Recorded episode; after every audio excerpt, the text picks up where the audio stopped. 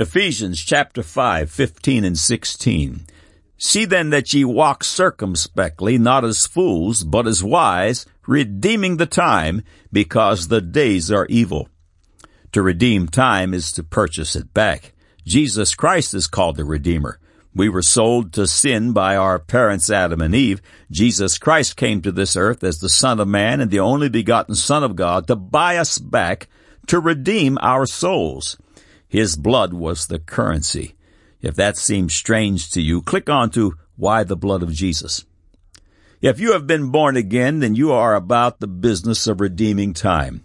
We take time, time is our life, and we buy it back from carnaldom's hurtful lust as we invest ourselves, our time, our lives, into the gospel of Jesus Christ. When you consider that on this earth life is time, and that we trade our time, our life, for money by working on the job, then the old axiom holds true time is money. Check out the simple example of redeeming time.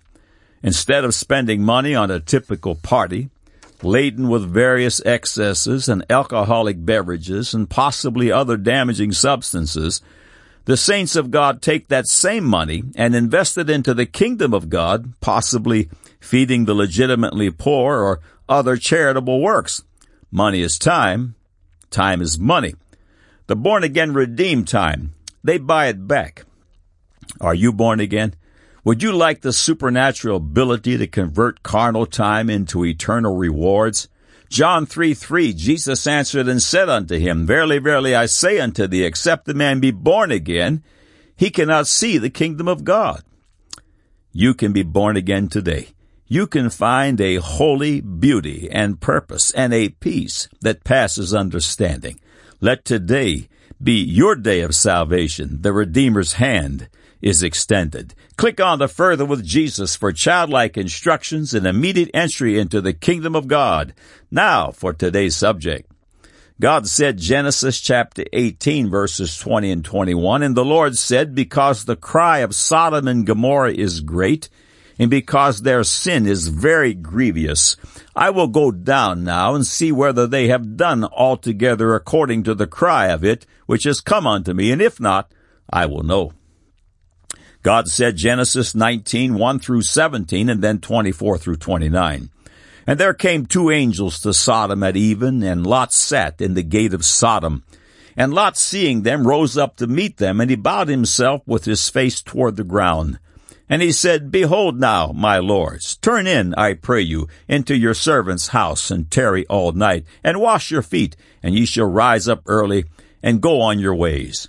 And they said, Nay, but we will abide in the street all night. And he pressed upon them greatly, and they turned in unto him, and entered into his house, and he made them a feast, and did bake unleavened bread, and they did eat.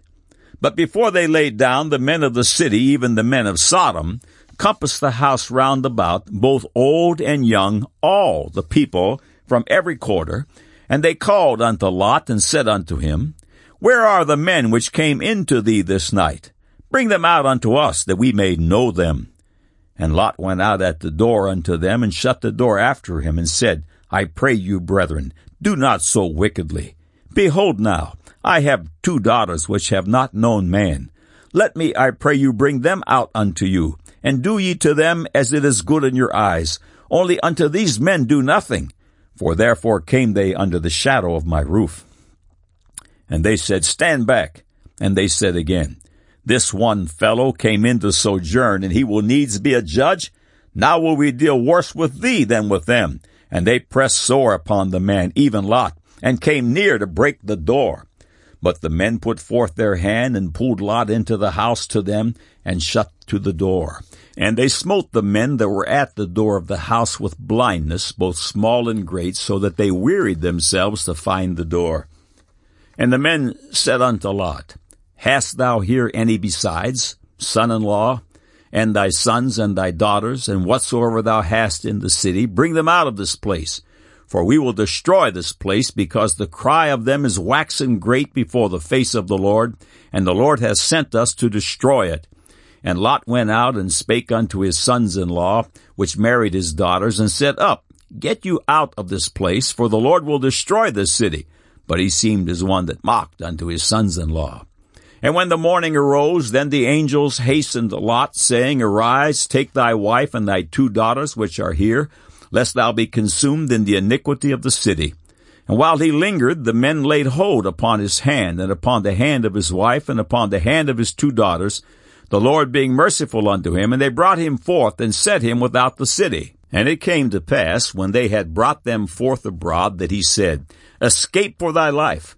Look not behind thee, neither stay thou in all the plain. Escape to the mountain, lest thou be consumed. Then the Lord rained upon Sodom and upon Gomorrah brimstone and fire from the Lord out of heaven. And he overthrew those cities and all the plain and all the inhabitants of the cities and that which grew upon the ground. But his wife looked back from behind him, and she became a pillar of salt. And Abraham get up early in the morning uh, to the place where he stood before the Lord, and he looked toward Sodom and Gomorrah, and toward all the land of the plain, and behold, and lo, the smoke of the country went up as the smoke of a furnace. And it came to pass when God destroyed the cities of the plain that God remembered Abraham and sent Lot out of the midst of the overthrow when he overthrew the cities in the which Lot dwelt. God said Deuteronomy 29:23, and that the whole land thereof is brimstone and salt and burning, that it is not sown, nor beareth, nor any grass groweth therein, like the overthrow of Sodom and Gomorrah, Admah and Zeboim, which the Lord overthrew in his anger and in his wrath. God said, 2 Peter 2, 6 through 8, and turning the cities of Sodom and Gomorrah into ashes, condemn them with an overthrow, making them an ensample unto those that after should live ungodly and delivered just Lot, vexed with the filthy conversation of the wicked. For that righteous man dwelling among them, and seeing and hearing, vexed his righteous soul from day to day with their unlawful deeds. God said, Jude chapter 1 verse 7, even as Sodom and Gomorrah, and the cities about them in like manner, giving themselves over to fornication, and going after strange flesh, are set forth for an example, suffering the vengeance of eternal fire. Man said, Sodom and Gomorrah is just a biblical fairy tale designed to inhibit man's sexual freedom. And according to U.S. President Barack Obama, it doesn't matter who you love. Now the record. Did a terrible judgment fall upon Sodom and Gomorrah and the cities of the plain that existed off the coast of the present day Dead Sea? Did their annihilation come as a result of their great wickedness? Is there any extra biblical information that certifies this spectacular and deadly destruction? For the record, allow me to enumerate the names of great biblical people that not only believe God's record of Sodom and Gomorrah, but also wrote about the matter. Moses, Isaiah, Jeremiah, Ezekiel, Amos, Zephaniah, the apostles Peter, John, and Paul, Jude, and the Lord Jesus Christ, who also speaks of this matter. Were the great prophets and apostles of the Bible duped by faith? Did Jesus Christ, the creator of the universe, have it wrong? Of course the answer is no. The historians in the time of and preceding Christ, as well as the discoveries of today, concur over and over again with the Genesis record. Several paragraphs from God Said, Man Said feature Sodom and Gomorrah follow. You've heard of the Dead Sea. You've probably seen promotional photographs of someone sitting in the water of the Dead Sea while reading a newspaper. The mineral content of the water is so dense that you can't sink. The Dead Sea is truly a wonder of the world, the abiding testimony of the judgment of God. The following excerpt is from The Bible as History. During the siege of Jerusalem in AD 70, it was said that the Roman army commander Titus sentenced certain slaves to death. He gave them short shrift, had them bound together by chains and thrown into the sea at the foot of the mountains of Moab. But the condemned men did not drown, no matter how often they were thrown into the sea. They always drifted back to the shore like corks. This inexplicable occurrence made such a deep impression upon Titus that he pardoned the unfortunate offenders. Flavius Josephus, the Jewish historian who lived uh, latter, uh, later in Rome, repeatedly mentions uh, a lake of asphalt. Greeks speak of the presence of poisonous gases, which are reported as rising from all parts of the sea. The Arabs say that in olden times, no bird was able to reach the opposite side. The creatures, as they flew across the water, would suddenly drop dead into it. End of quote. In 1848, the United States commissioned an expedition to research the mysteries of the Dead Sea. It was led by geologist W. F. Lynch. When the team arrived at the Dead Sea, they decided to take a swim, again from the Bible as history. The first thing to do was to have a swim, but when they jumped in, they felt as if they were being thrown out again. It was like wearing life jackets. The old stories were therefore true. In this sea, it is impossible to drown. The scorching sun dried the men's skins almost at once. The thin crust of salt which the water had deposited on their bodies made them look quite white. No shellfish, no fish, no seaweed, no coral, no fishing boat had ever rocked the sea. Here there was neither a harvest from the sea nor from the land, for the banks were equally bare and desolate.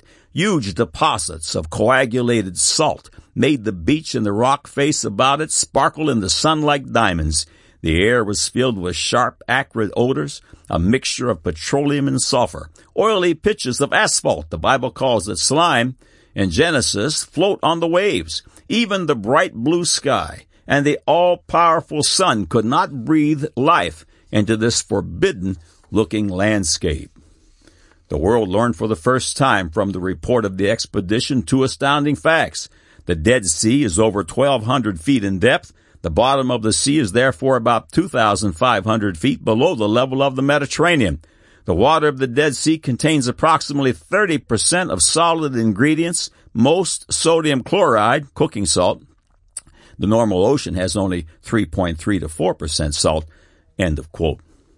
Speaking of the judgment that came upon Sodom and Gomorrah, Deuteronomy 29:23 again reads, and that whole land thereof is brimstone and salt and burning, that it is not sown, nor beareth, nor any grass groweth therein, like the overthrow of Sodom and Gomorrah, Admah and Zeboim, which the Lord over, overthrew in his anger and in his wrath. Unquestionably, one of the world's greatest historians and biblical chronologists was Bishop Ussher, who lived in the 1600s and penned a huge tome titled The Annals of the World. The following excerpt is from that book, and it contains Sodom and Gomorrah. Abraham invited angels who looked like traveling men into his house and gave them a feast. These angels uh, reiterated the promise of the birth of Isaac for Sarah's sake. They foretold the judgment of utter destruction which God intended to bring upon the five cities of the plain. Abraham, fearing what would become of Lot and his family in Sodom, made intercession to God for the sparing of that place. Sodom, Gomorrah, Admah, and Zeboim, for their horrible sins, perished by fire and brimstone that rained down upon them from heaven. These cities were to be an example to all wicked men in times to come of the pains of that everlasting fire to be inflicted on them in the lake of fire and brimstone, which is the second death. The monument of this remains to this day, even the Dead Sea. The valley of Siddim, where these five cities stood in former times, was full of brimstone and salt pits. This has since grown into a vast lake, which because of the brimstone still floating in it, is called Lacus Asphaltus, or Lake of Brimstone, and because of the salt, Mare Salsum, or the Sea of Salt. Deuteronomy 29:23 speaks of the wicked cities of the plain that were destroyed by God with fire and brimstone. Archaeologists have discovered several cities on the coast and just off the coast of the Dead Sea, and the question is, which one is Sodom, etc. The latest discovery made by archaeologist Stephen Collins warranted front page representation on the March-April 2013 issue of Biblical Archaeology Review and inside a 10 plus page feature. Collins presents his case for Tel el Hammam as the actual city of Sodom Excerpts from his feature follow. A number of scholars in the past have placed Sodom at various places at or near the southern end of the Dead Sea. William F. Albright proposed that Sodom and Gomorrah might be underwater south of the Dead Sea's Lisan Peninsula.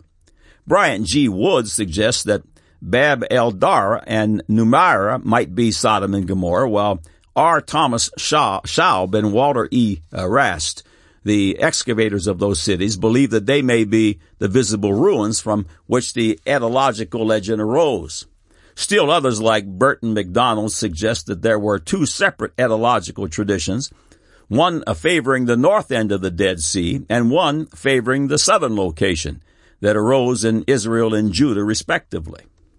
While the dispute will no doubt continue, I believe that Tel El Hammam is uh, by far the best candidate for biblical Sodom. The main reason for rejecting the southern sites is, of course, the Bible. Nothing in the Bible leads to these southern sites, and everything leads to the area north of the Dead Sea opposite Bethel and Ai. There is a remarkable correspondence here between text and ground. One other biblical point, Genesis 19:1 says that the angels first came to Lot while he was sitting in the gate of Sodom. We have been excavating the major gate complex that led into the city of Tel El Hammam. Nothing remotely similar has been found in the south. It is interesting that not a single advocate of the southern sites has ever provided a detailed analysis of Genesis 13:1 through 12 in support of their position. It is true that there is some evidence of a fiery destruction in the southern area, but this is also true of Tel El Hammam and the area north of the Dead Sea. Bitumen chunks have been mined all around the Dead Sea, including Tel El Hammam. End of quote.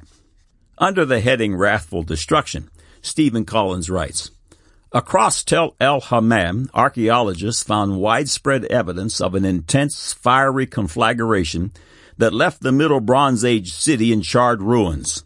Well below the later Iron Age levels of this evacuation trench are the scorched walls and floors of a Middle Bronze Age structure that was buried beneath nearly three feet of dark gray ash. Several broken storage jars and a circular clay-lined storage bin were found in the floor of the building. Amid the destruction debris was this 4.5 inch long pottery shard from a Middle Bronze Age storage jar. The glassy appearance of the shard's surface indicates that it was briefly exposed to temperatures well in excess of 2000 degrees Fahrenheit, the approximate heat of volcanic magma. Similar melted shards were found across the site, suggesting the city and its environs were catastrophically destroyed in a sudden extreme conflagration. End of quote. Collins continues. The terminal destruction layer at Tel El Hammam lies across both the upper and lower Tel and consists of a matrix of heavy, dark ash mixed with fragments of pottery, mud bricks, a wide range of object fragments, and human bones scatter. Numerous pottery fragments of this matrix lie across the site and have outside surfaces melted into glass, with some bubbled up like frothy magma indicating they were burned in a flash heat event far exceeding 2000 degrees Fahrenheit. The conflagration must have yielded extremely high heat and affected catastrophic damage. The memory of the destruction of Ha Kikar with its large population and extensive agricultural lands was preserved in the book of Genesis and ultimately incorporated into, into a traditional tale, better said traditional account, that drawing on the layer of ash that covered the destruction of one of its major cities remembered a place consumed by a fiery catastrophe from out of the heavens. The Bible gives the city's name Sodom. End of quote. The city of Sodom, from whence comes the word sodomy, which defines homosexual activity, and all the companion cities of the plain were destroyed by fire and brimstone out of heaven. God's word is true and righteous altogether, a place to build a life that will last forever. God said Genesis 18, 20 and 21, and the Lord said, because the cry of Sodom and Gomorrah is great, and because their sin is very grievous, I will go down now and see whether they have done altogether according to the cry of it, which has come unto me, and if not, I will know. God said Genesis chapter 19, 24 and 25, then the Lord rained upon Sodom and upon Gomorrah brimstone and fire from the Lord out of heaven. And he overthrew those cities and all the plain and all the inhabitants of the cities and that which grew upon the ground. God said Deuteronomy 19:23, and that the whole land thereof is brimstone and salt and burning, that it is not sown, nor beareth, nor any grass groweth therein like the overthrow of Sodom and Gomorrah, Admah and Zeboim, which the Lord overthrew in his anger and in his wrath. God said, 2 Peter chapter 2, 6 through 8, and turning the cities of Sodom and Gomorrah into ashes, condemn them with an overthrow, making them an ensample unto those that after should live ungodly, and deliver just Lot, vexed with the filthy conversation of the wicked. For that righteous man dwelling among them, in seeing and hearing, vexed his righteous soul from day to day with their unlawful deeds. Jude chapter 1 verse 7. Even as Sodom and Gomorrah and the cities about them in like manner giving themselves over to fornication and going after strange flesh, are set forth for an example, suffering the vengeance of eternal fire. Man said, Sodom and Gomorrah is just a biblical fairy tale designed to inhibit man's sexual freedom. And according to U.S. President Barack Obama, it doesn't matter who you love. Now you have the record.